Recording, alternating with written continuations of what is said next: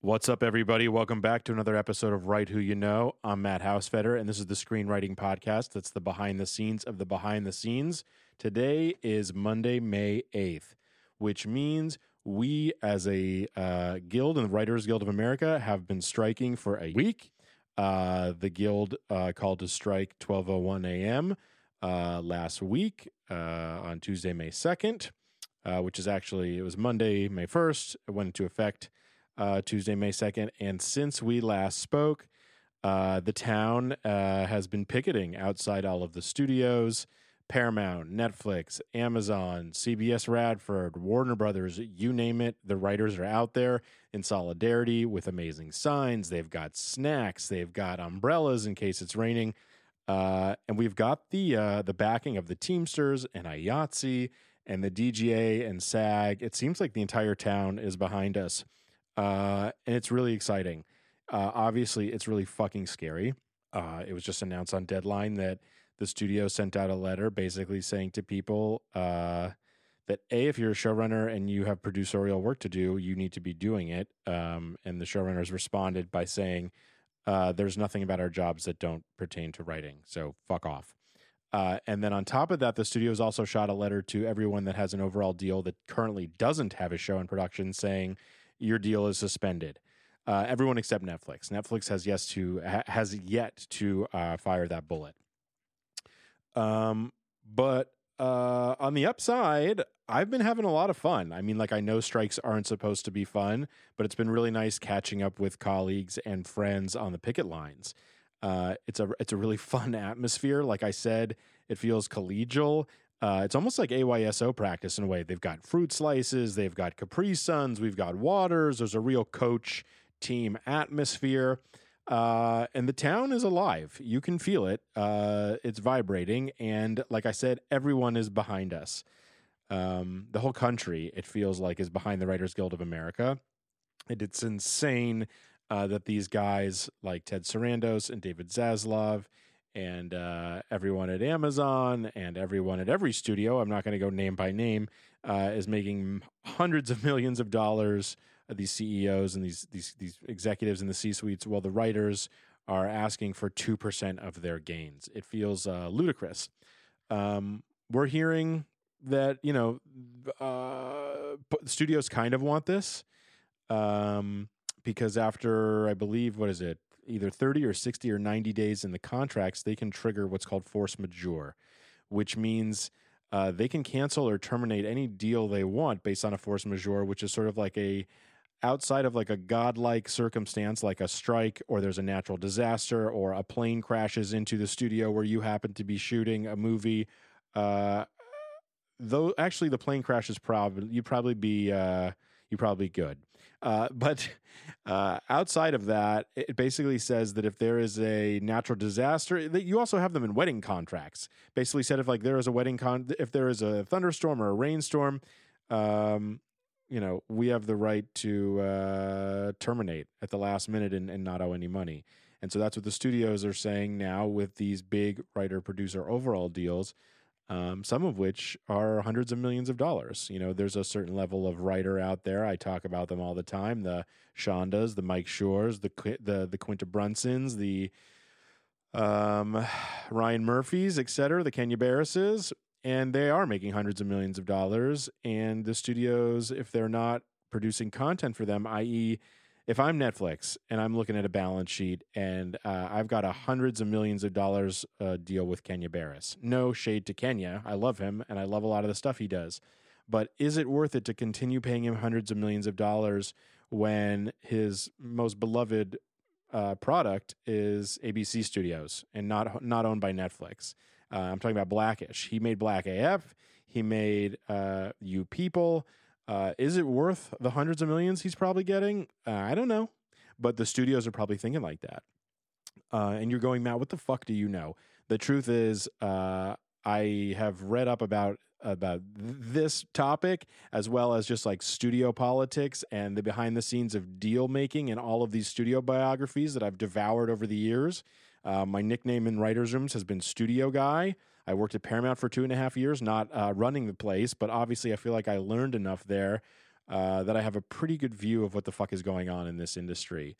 Uh, and I think that's incredibly important uh, because most writers don't. And no shade to those writers, but like I'm here to I'm here to help break it down and explain it to you if you don't get it and if you do like fucking great. I had someone I had Ted Sullivan on this podcast. He schooled my ass. He's the one who put me on to the force majeure of it all.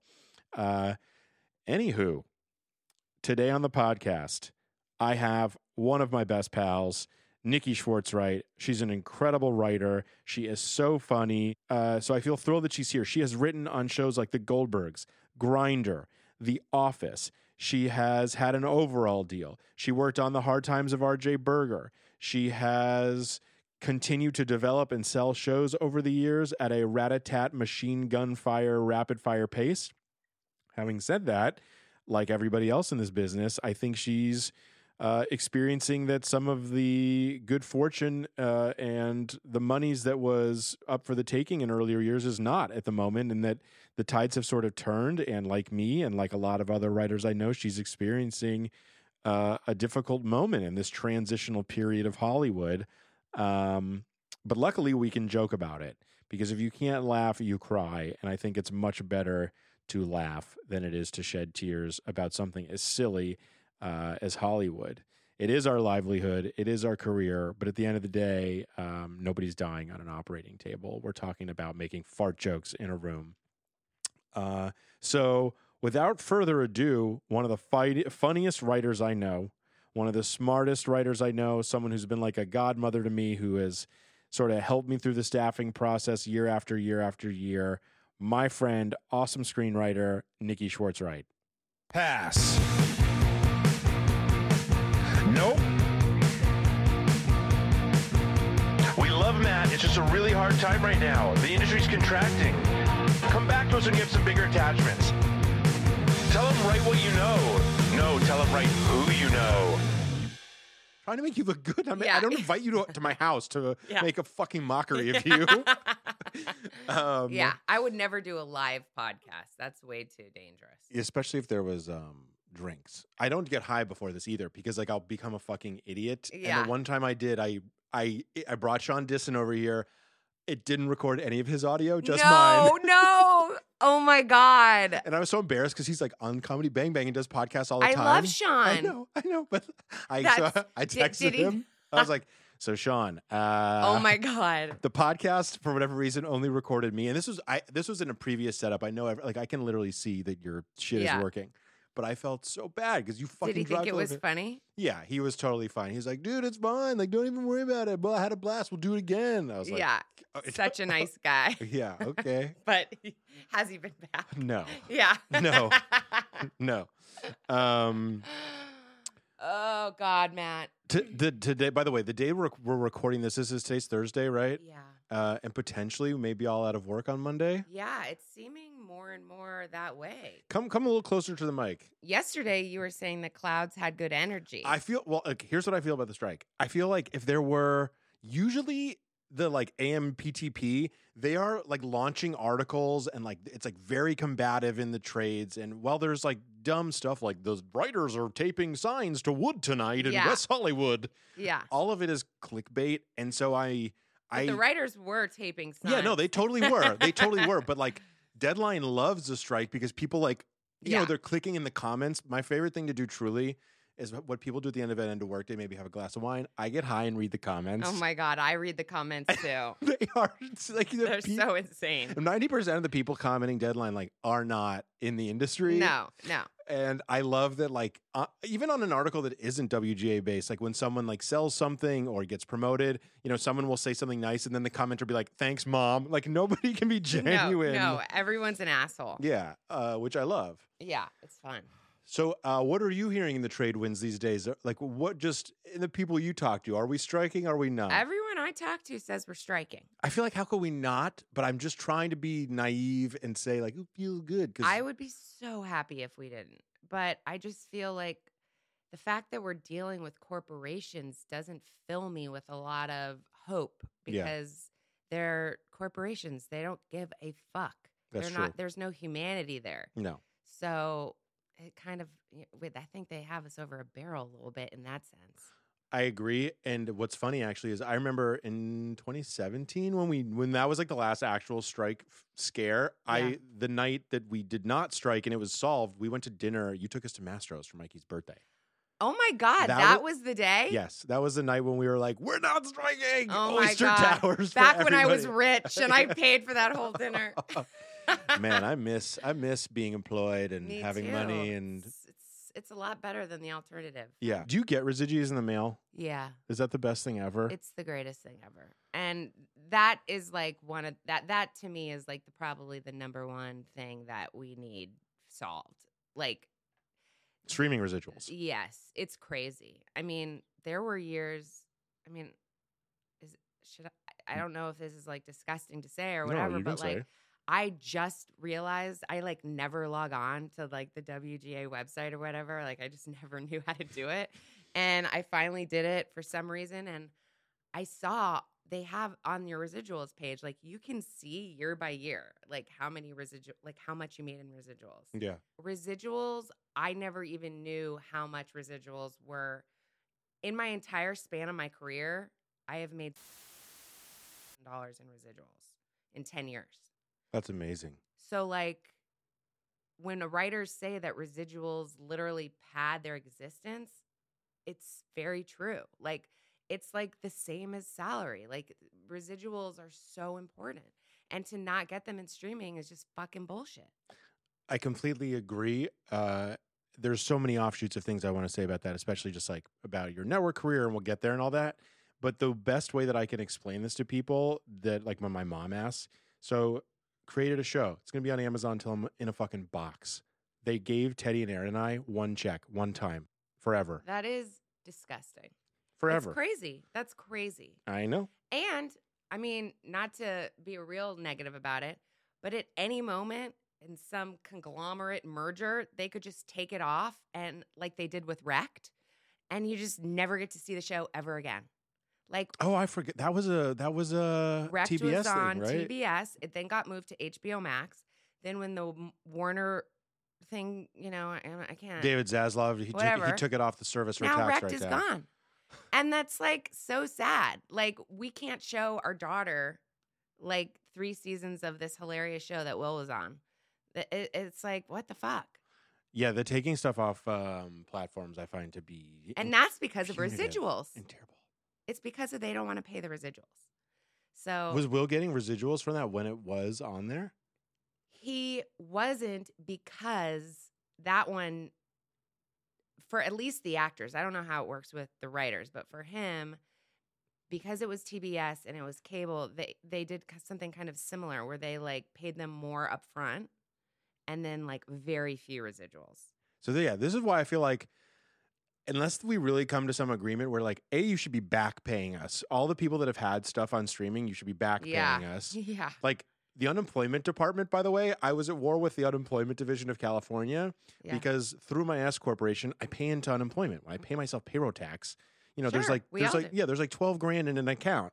I applied for unemployment because I couldn't get a job in February, and they were like, "No, you are the uh, CEO of Mazel Tov Cocktail, and you, you know, there's other shareholders." and I, I, I, they, I fought it. I had to do like an appeal, which means you do a phone call with a judge.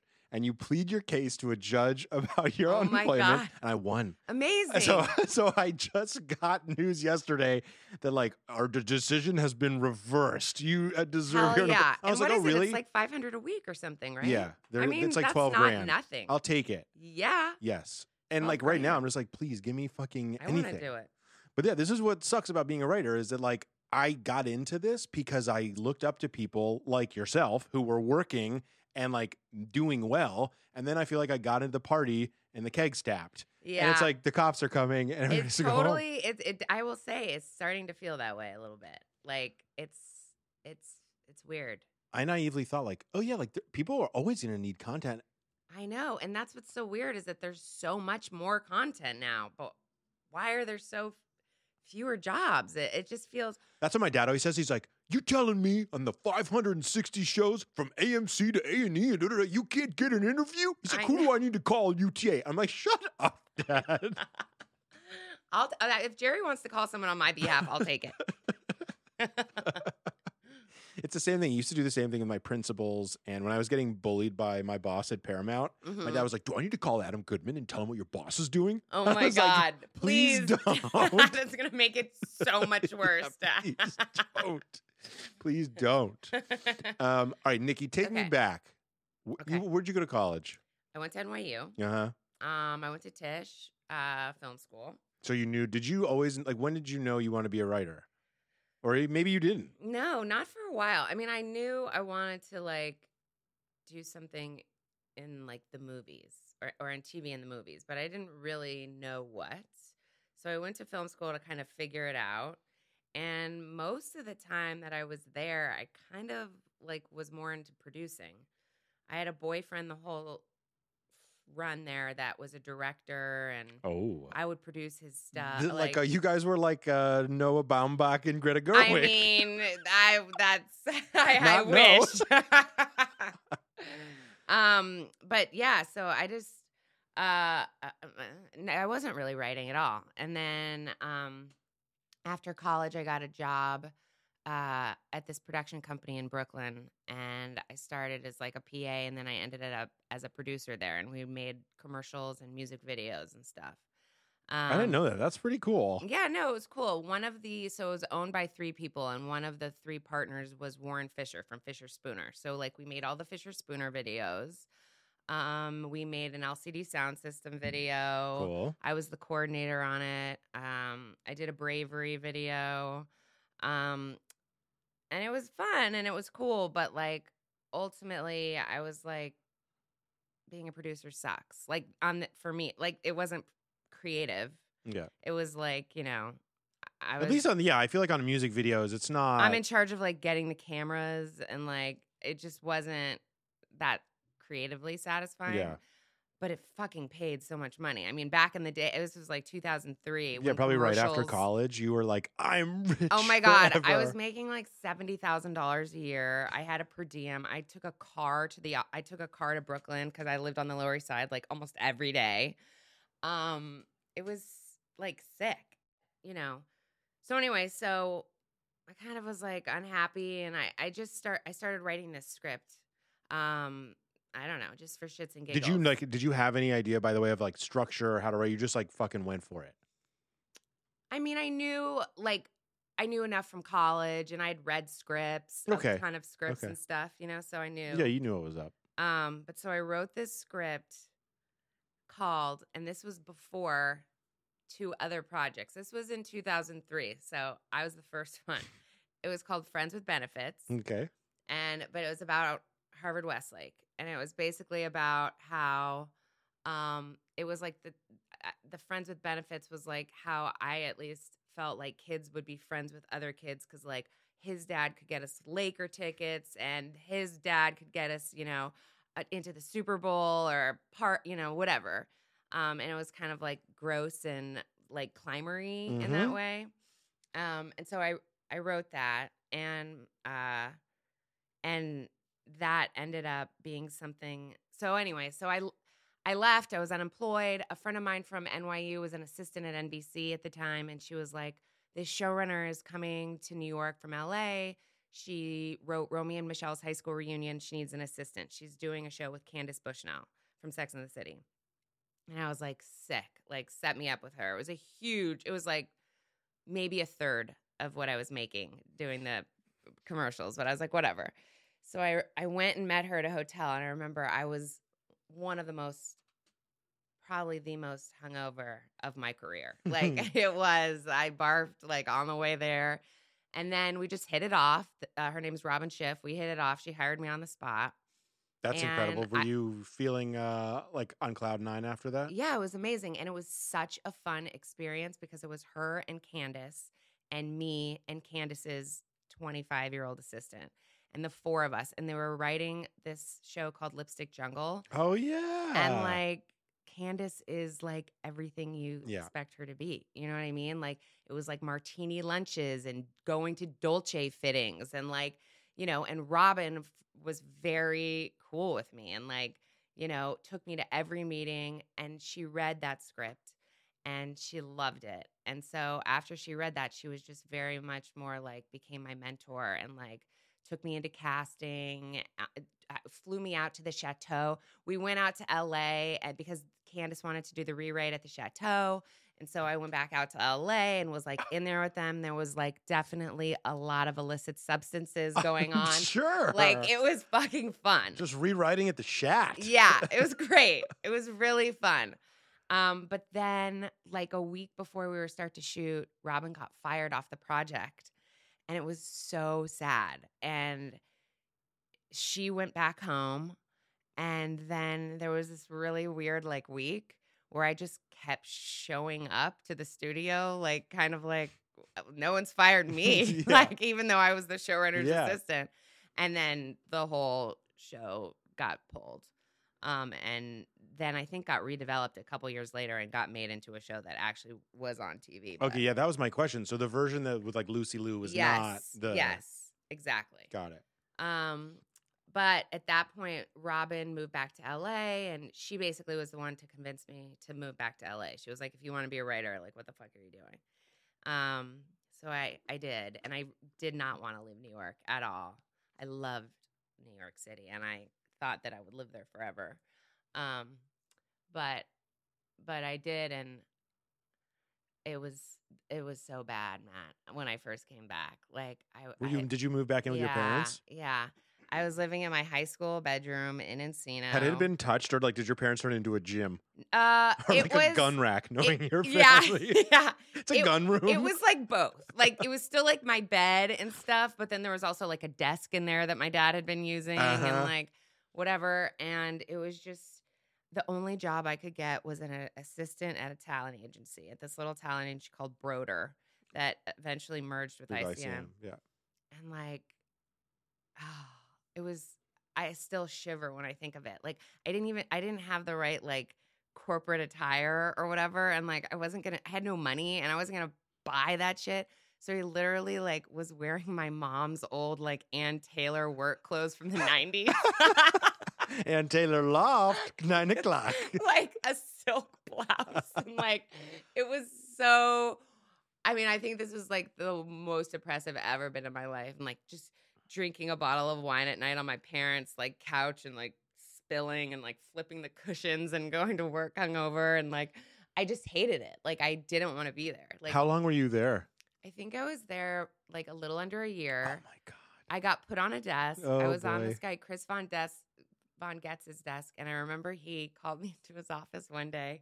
He was a really nice guy, and he was like, "Yeah, so um, you're on suicide watch. Like, what is going on with you? you are like, eh, I I was like, I wasn't even trying. I wasn't even putting up a front at that point. Like, I was just like, I fucking hated it." And I think I was about to get fired, or maybe I did get fired. I'm not sure. But Robin called me like it was that day. I mean, it was like that week. And she was like, I'm on this show, 10 Things I Hate About You.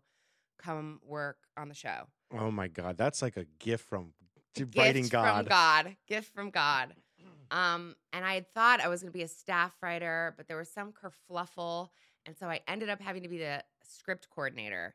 But That's also a very like hard job, I find. Uh, oh my not God. Not for you and I. The not we're not very detail oriented. not detail oriented at all. I was completely stressed out at all points. Like there was going to be some prop that I missed that they were going to need on set or something. Like it is so like probably the worst possible job. Yeah, and you have to be me. on call at all time in case a draft comes in. Like, how did you do? I don't know. I honestly don't know how I did it. And I also was in the writer's room the whole time because they knew I wanted to be a writer and they gave me a script.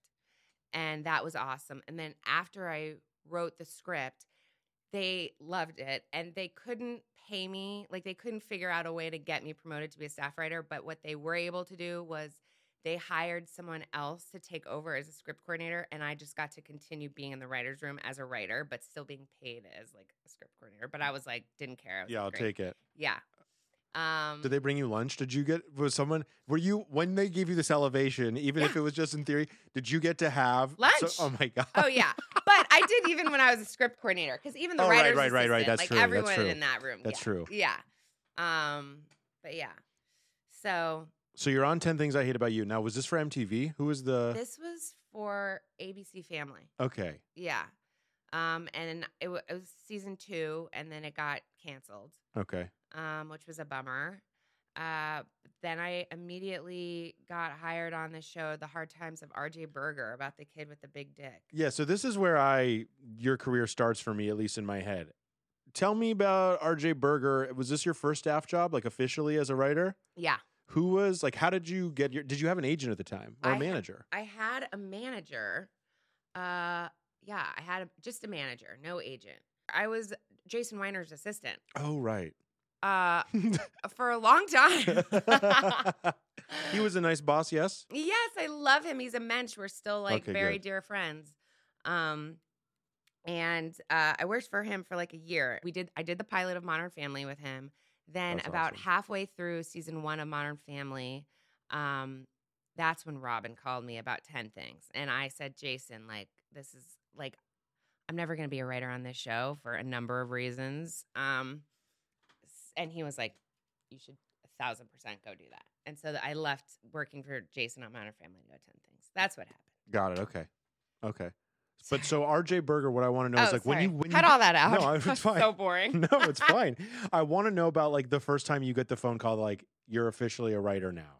Do you remember Oh, that? I, I just remember I remember taking the meeting and um yeah, tell us about your showrunner. Who's the showrunner? it was David Katzenberg and Seth Grahame-Smith. All right. And I knew David barely because he was two years younger than me at Harvard Westlake. Um, and uh, we just like had a really good meeting. They, I can't even remember what script I had that they read that they liked, and they hired me. Um, and it was, you know, one, it was a short job. I think it was twelve weeks or something at um, over at MTV on the West Side, but it was really fun. It was another second season show. It That's awesome. then got canceled. I was like, "Is it me?" um, uh, but it was really fun. I worked with this other writer, Liz Tippett, who I love, um, who is the best, and uh, I love those guys, and I love David. He's the best. I sat behind him at a funeral recently. Oh no! Yeah, no, funeral. This is this guy named this guy, an old friend of mine named Jeff. Um, okay. But you know, it's it's like sort of impolite to network at a funeral, even Yeah. though I got my first manager from networking at a funeral. I was just at a funeral and I got two cards at like the Shiva. I was like, someone made fun of me about it. I was like, I don't, I don't know what to do. Uh, my friend Erin, his mother-in-law, unfortunately passed, and she was big to do at CBS Business Affairs. And I went to the funeral, and there was like all of CBS, like David staff spoke. Oh my god! Nina Tassler was there. Wow. Uh, our executive on this old project was there. It was like a who's who of CBS. Um, so, were you like getting Uh, emails? like, yeah, I'm shameless. I have a multicam. Yeah, I was like, guys, here's what I'm thinking. Okay, so my mom, right? Um, okay, so RJ Mm, Berger. mhm. Then where do we go from here? then, okay, so this is when I what I remember. After this, I wrote a new pilot called Tripping Balls. My husband, Will, at the time was growing mushrooms in our in our apartment so that he could take them with him to Burning Man as something to barter. This is when I met. This is around the time when I met you Okay. in real life. and it was I was making so much fun of him. I was just like, this is so fucking stupid. You can't do this. He had like these huge tubs. He went to Home Depot. It was like these spores he was injecting with his buddy Tony. It was like the whole back room of our apartment was just like it was Fungus. crazy. Fungus everywhere. And then lo and behold, you know, six weeks later, we had like I don't know, three pounds of mushrooms. There were so many mushrooms. like it was crazy. For years, I was finding like mushrooms in in tin foil in my freezer, like everywhere. But so I wrote this pilot kind of based off that about these two guys who were best friends and had been weed dealers and weed became legal in California and they decided to start growing and selling shrooms instead. And um and it got sent my manager sent it because I did I, I was at uh Paradigm and my managers I, I kind of wanted to go elsewhere and my manager sent it around and UTA and WME we're both interested. So it got me my agent, Teresa Kang at WME. Shouts TK. Love TK, miss her, love her. Um, and so then that year was my first ever like network staffing. That was the first time I like was being sent out really for real. And um, I had a meeting with Greg Daniels because he had a pilot called Friday Night Dinner. That was like uh, a British format show that he was doing. And so I met him on that and it went really good. And Teresa called me and was like, he made an offer. Uh, b- so here's what he said. He said he wants you on the show, but if for whatever reason the show doesn't get picked up, he's going to put you on The Office. And I was like, pretty terrified because I didn't watch The Office. Um, and also, but but, and I told her that, and she was like, dude. It's all good. It's NBC. It's Greg Daniels. The show's getting fucking picked up. And then it didn't. And then she called me and she was like, You start on The Office in a week. Um, and Greg specifically says he wants you to have seen every episode. And I was like, Oh my God, I was shitting my fucking pants. And I rem- like for eight days straight, I watched The Office. I think I watched eight hours a day for eight days straight. And like at first, Will was like, This is amazing. You're basically watching TV as your job. But he would leave in the morning and I'd be on the couch and like he'd have a life and a day and then he'd like come back and I would still be there. And he was like, This is actually like dark and weird. But I, I got through all, I don't know, it was like almost 200 episodes. That's insane. Good for you. I couldn't like it all meshed and like but like I was so terrified of like pitching something that had already been done or something. Um so yeah, I watched them all. What was your first day of work like on The Office? I don't uh actually remember my first day, but I will tell you honestly that I was that was an extremely for me an extremely stressful job.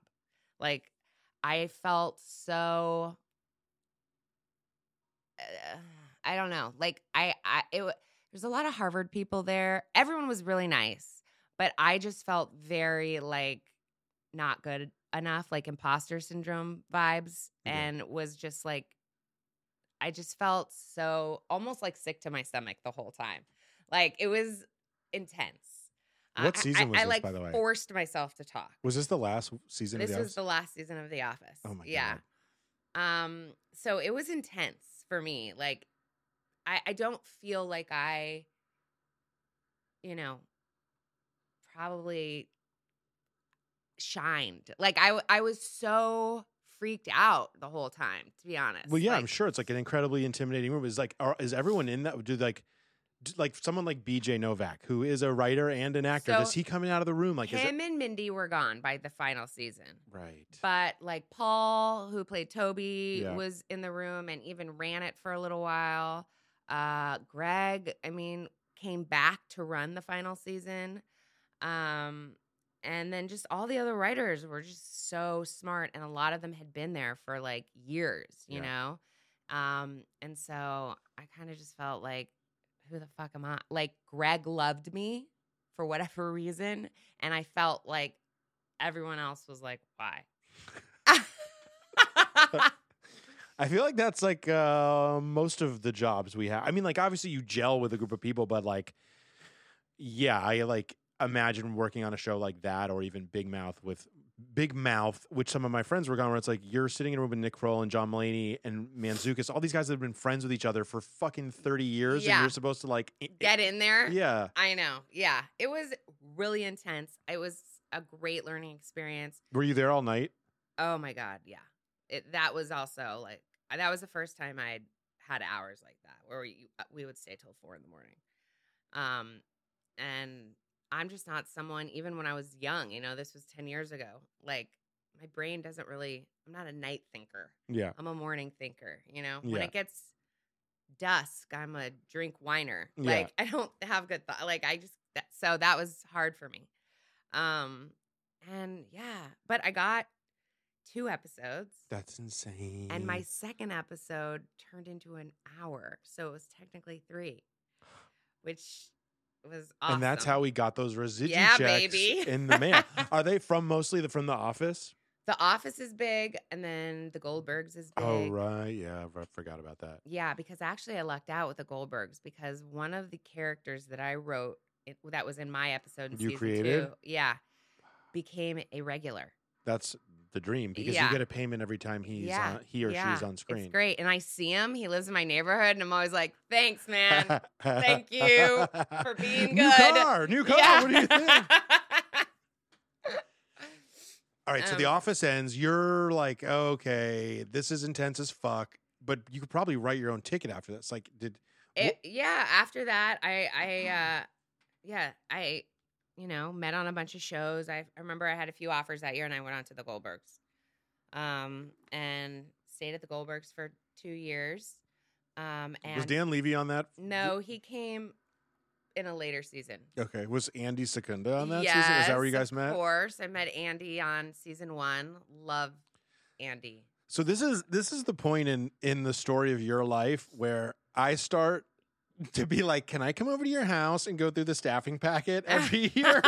Which I'm sure you remember. Like I've been to every single one of your d- domiciles and can describe them. Uh, and I say this because you were incredibly nice to me as a young boy who had like no clue what I was doing. And I remember I interviewed with one of your friends who had a show on Fox. It was about like a couple that the uh, wife catches the husband cheating, and you recommended me. Was her name Sally, maybe or Sally Bradford. yes, Oh my god, yeah. When she nearly had a show, and you were just incredibly nice to me. I love Uh, Sally. yeah. So, and the point that I bring this up is like everyone should be so lucky to have someone like you as a you know Oh my gosh. beginning writer because truly Thank you. I would see you and Andy and you know Basilone and Dan, and I don't even know Basilone, and I have only recently met Dan. But yeah. like your group of friends and also Lauren Kahn, you just always seem like you guys had it figured out. And so truly, I know you look at it, you look at yourself and like, I felt like I'm imposter syndrome. I had no Yeah. fucking clue. I looked up to you guys and was like, wow, like there's a career to be had in television. Like, oh, look, they're all that's so doing- nice. And there isn't. I know. That's what, so that's what that's what like I'm so sorry. as we sit here on the eve of uh potential Yeah. strike. Yeah. I will say that when I got to the Goldbergs, it's also, you know, every single room is a completely different vibe, right? And it's just like anything. You you gel or whatever and like I fucking gelled there. Like those I, those people, Was Stacy Harman there? Is that where you met? Stacey Harman, oh, Stacey and I were friends. Oh. She went to college oh. with Will, and like we were friends. She was at my wedding, like, but I had been on my honeymoon, like right up until the day before the room on the Goldberg started. So I hadn't talked to her, and she like got hired three days before. So she didn't know. We didn't know. And on day one, I was like, Stacy. It was like the greatest gift ever. Like I got staffed with one of my close friends and we had no idea. Like we immediately like decided to share an office. It was so fucking fun. Um people started calling us Sticky because Stacy Yep. and Niki. hmm Um and yeah, we were like attached at the hip. And but I loved all those writers. And after this, do we go to the grinder? yeah, I said so then the grinder and I And by the way, in between these shows, Niki, are you developing your own material? Like, when did you start pitching No, network comedies? Yeah, so not until I got my overall deal, which was I think in 2016. After I did the grinder, so I did a season on the grinder. The grinder got canceled. Then I got an overall deal How? at 20th. How does that work for people out there? How does one procure one of these deals? Which, by the way, if you're listening and you're out there, it basically means you get paid by the studio to either be on their shows or develop material for them, and you're basically like on retainer to create. You know, Yeah. and they have the first right uh, of exclusivity. Sometimes the first right of refusal of any of your new ideas. yes, and it's like for 2 years you know you're going to be paid. Yeah. That's the best part of the Yeah. the security. Yes. How did I get it? Uh, Teresa set me on a couple of generals, and then she set me on a meeting with Jonnie Davis, and she was like, "Go on and have this meeting with Jonnie Davis, and like be yourself, and if you are, you'll get the deal." And I was, and I did. Amazing. Yeah, it was great. I that was fun. I remember I had a big celebration. Okay, so yeah, night. when you got the phone call Yeah, of like you get I was this, fucking floored. Like I that was like insane. That was an exciting and very happy moment. Um, and so that's when I started developing. got it. Um, And did you did what the, the thing you developed that year? Did you end up setting up?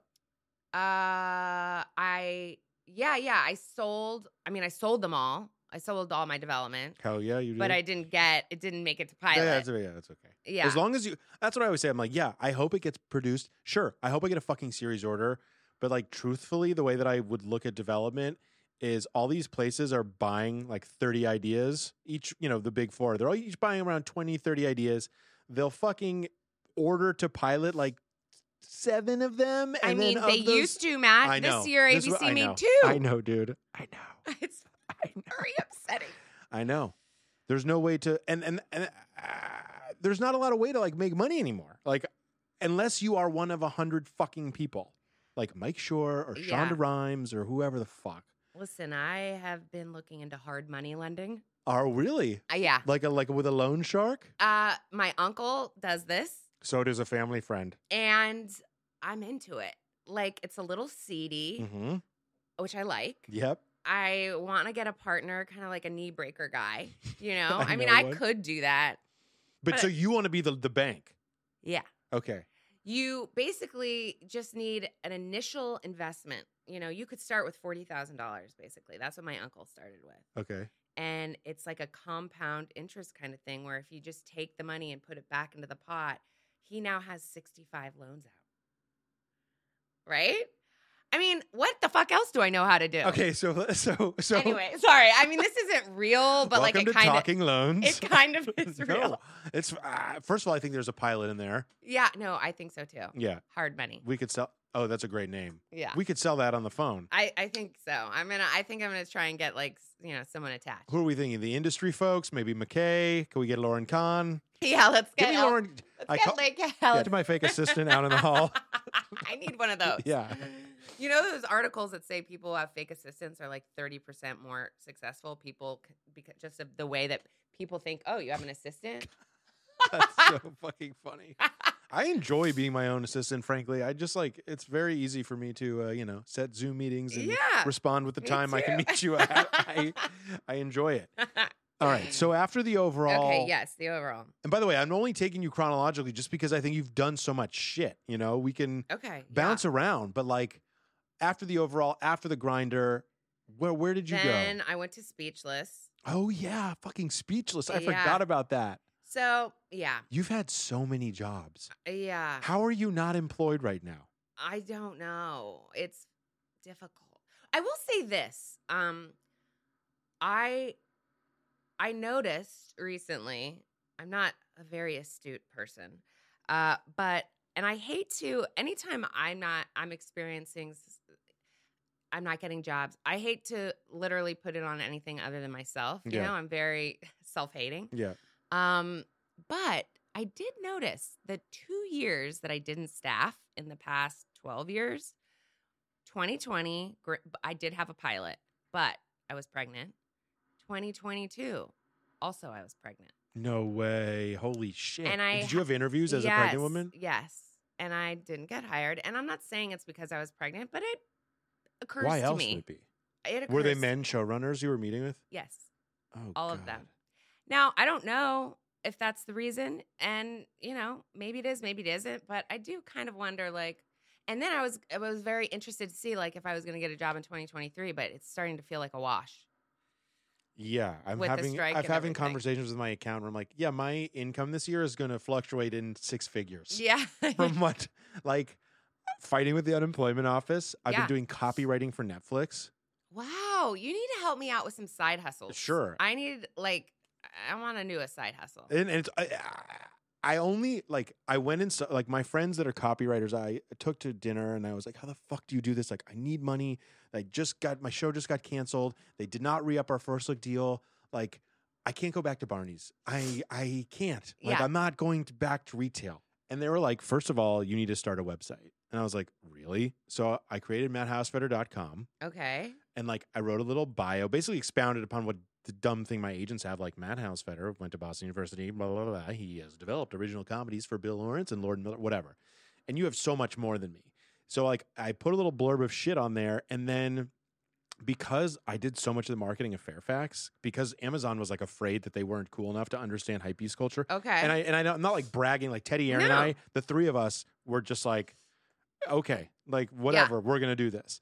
And um, I used those like as my first few examples, And then like I got in touch with this fucking they're called the Creative Circle. They're like a job placement thing, and they like take a percentage of whatever.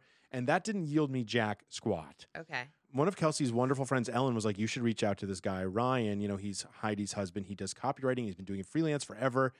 And he got on the phone with me and like explained what like basically like everybody wants a cool writer. You are in demand. Like while you're not in demand in Hollywood, like all of these fucking advertising agency, they want someone who's like smart and funny and knows about pop culture and is like cool and like they need help with shit. And like what I was doing last week, I was writing jokes for Kevin Hart, Arnold Schwarzenegger, and Chris Hemsworth because they're doing these Netflix ads. But the way I first got the first job was through him. Someone needed him, and he was like, "I can't do it."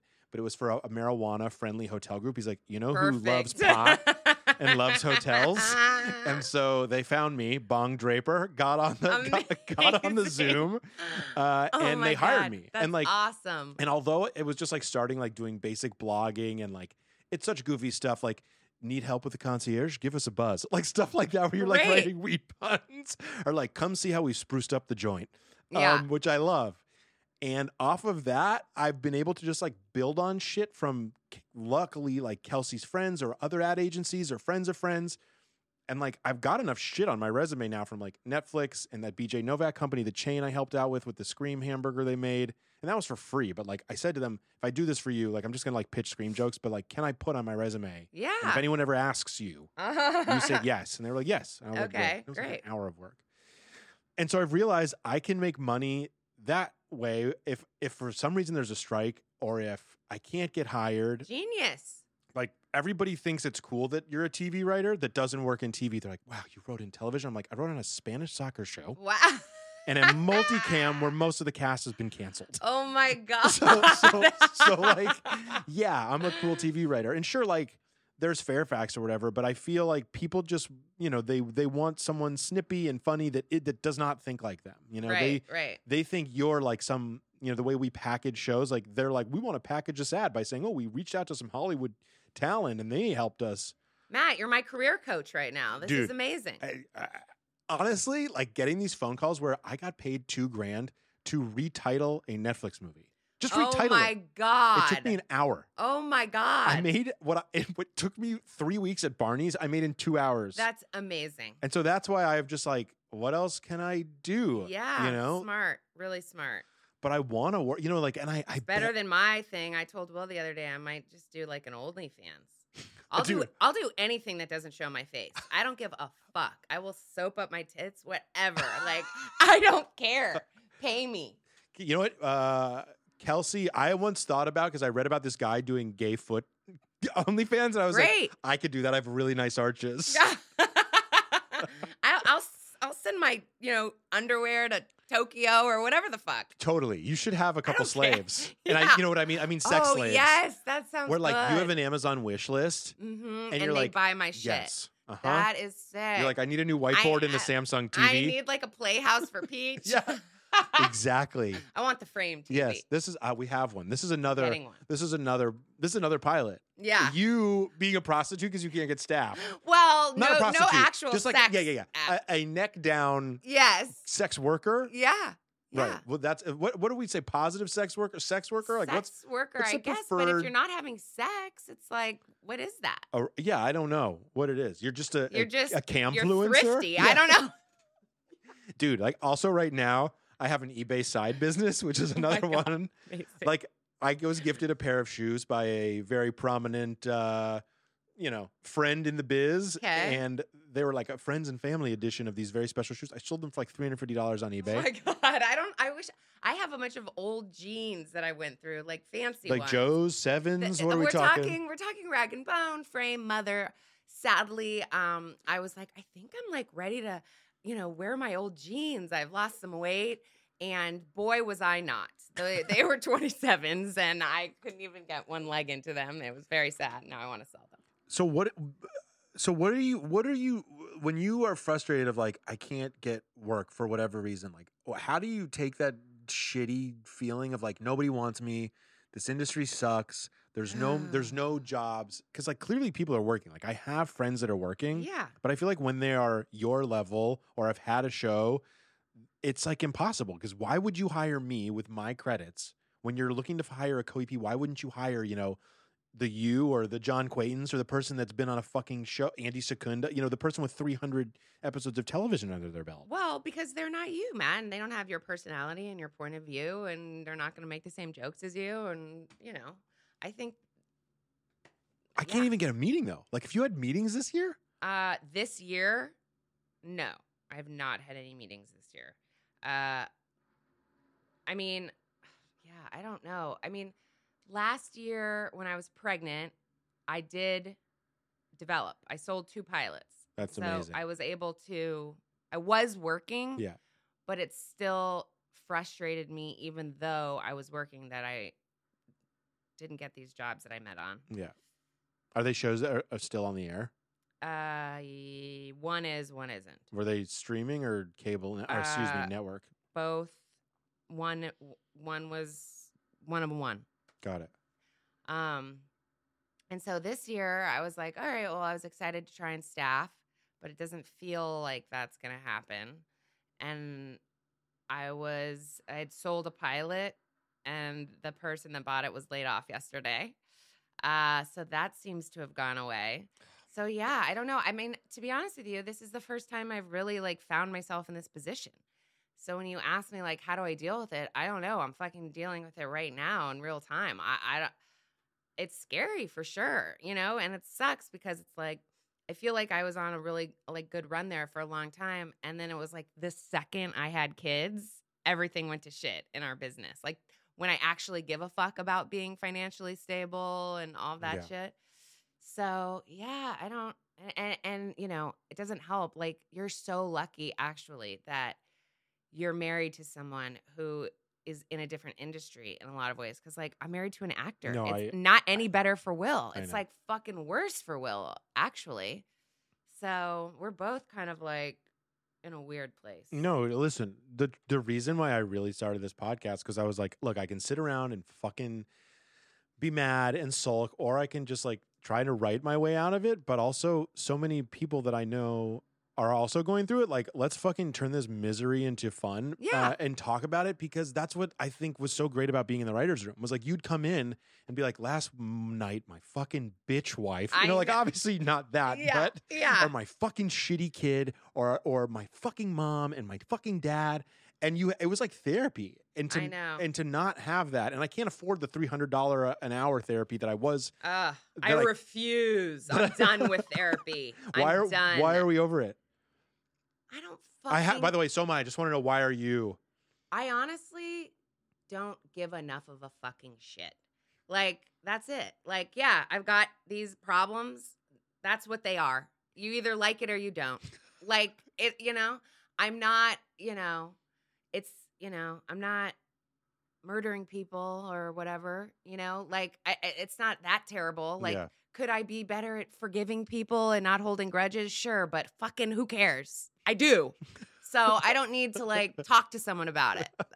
I don't know. I, love the way you said I do I thought that was very very was, I, I, I just I, I I don't and I don't I just I don't want to focus on myself like that. I don't know. I just don't care. Are your friends that are executives are they feeling like oh, I'm going to be squeezed? I'm going to be laid off. Like, are they facing any challenges? do you Um, think as well? Yeah, I think everyone is. I mean, a, a lot of my friends that executive that are executives are worried about layoffs Yeah, and mergers. Others, like uh, some of my friends who have like producers who have like overall deals, are like, you know, what are they going to do eh, during this time? Because writers aren't, you know, they're developing, you know, X number of projects and the writers aren't allowed to even work with them, right? We're not even allowed to work with producers. So I, I think everyone's like feeling it. Although I will say some executives seem to be like, Can't wait to go on vacation. Is that can't wait to go on vacation, or they're saying, "Oh, it's kind of going to be great. Like I'm going to catch up on a lot of work." yeah? When I hear that, I'm like, you fucking suck. I know, I know. Um, so yeah, I don't know. I wish I was like in the position to be like, "Fuck it, I'm going to Montauk for the summer." I mean, I am going to Montauk, but only for a week. I wish I could go for the whole summer. That's yeah, all right. So you're, I mean, you're still gonna pound the pavement. Like you're not. You're you're just like fuck it. I don't have any other skills. I, I don't. I mean, yeah, I I'll sell the underwear and stuff, but like, I don't like. I don't. I don't know what else I would do. I mean, it would get. It would have to get very dire. Yeah. But I will say that, like, you know, Will and I have gotten into like real estate a little bit. Like, I have done well with the money I've made in the past in investing and stuff. Yeah. So that I would say like is important. I think in this business, which can have such crazy lulls, is to like try and figure that kind of stuff out Yep. for rainy day. Yep. Um, but yeah, I mean, I'm gonna write a horror movie. I guess this, you know, they can't, we can't, they can't tell us we can't write, Yeah, right? that's, yeah, that's the other thing is like I you can't tell me like I can't network hustle, do what I do. Like I'm gonna continue to be me. I Yeah. couldn't get a job in the first place, so like this work stoppage is hilarious because I couldn't get any of your work to begin with. The only work I've gotten is in animation, which is in its own guild and is another convo for another podcast and another fucking industry wide problem. yeah, But uh I feel so terrible because I feel like this is like I'm like the bummer episode. no, there's no this is not a bummer at all. Okay, This is not a bummer. This is the this is you know, I feel like I couldn't be true. We could not be true to ourselves if A we didn't talk about like the strike and its ramifications and when it's like trying to work this year. Yeah, Um and it's the truth. Like the people that I've had on here, like the whole point of this is like I'm not having Mike Schur and Bill Lawrence. I'm Right. having the people that are real struggling and not even struggling, like you're real working writers. yeah. Do you think shit is gonna blow up or change or like even if we have a strike or don't have a strike, like is anything gonna actually like I don't know, man. I'm the worst person to ask. I, well you're why I like asking because I'm like glass half full, like the sun is shining today and nobody has said that we're going to war yet. So like I don't know, like maybe there won't be a strike, and then you'll be like, "No, I just talked to everyone I know, and they're saying it, it's it, fucked." It seems pretty dire. I mean, I hope that if we strike, it will. I have to imagine it would give us gains, but I, you know, like in anything with good comes bad. You know, like in the uh, 2007 strike, yes, we got a lot of good, but there's also a lot of bad. A lot of writers lost a lot of money. People are going to lose their deals. People are going to get dropped from projects. There, you know, like there are negative ramifications as well. So I hope that if we do have to strike, that you know we we get enough to make it worth it. Do you have any last advice for people that want to join this shitty, insane business?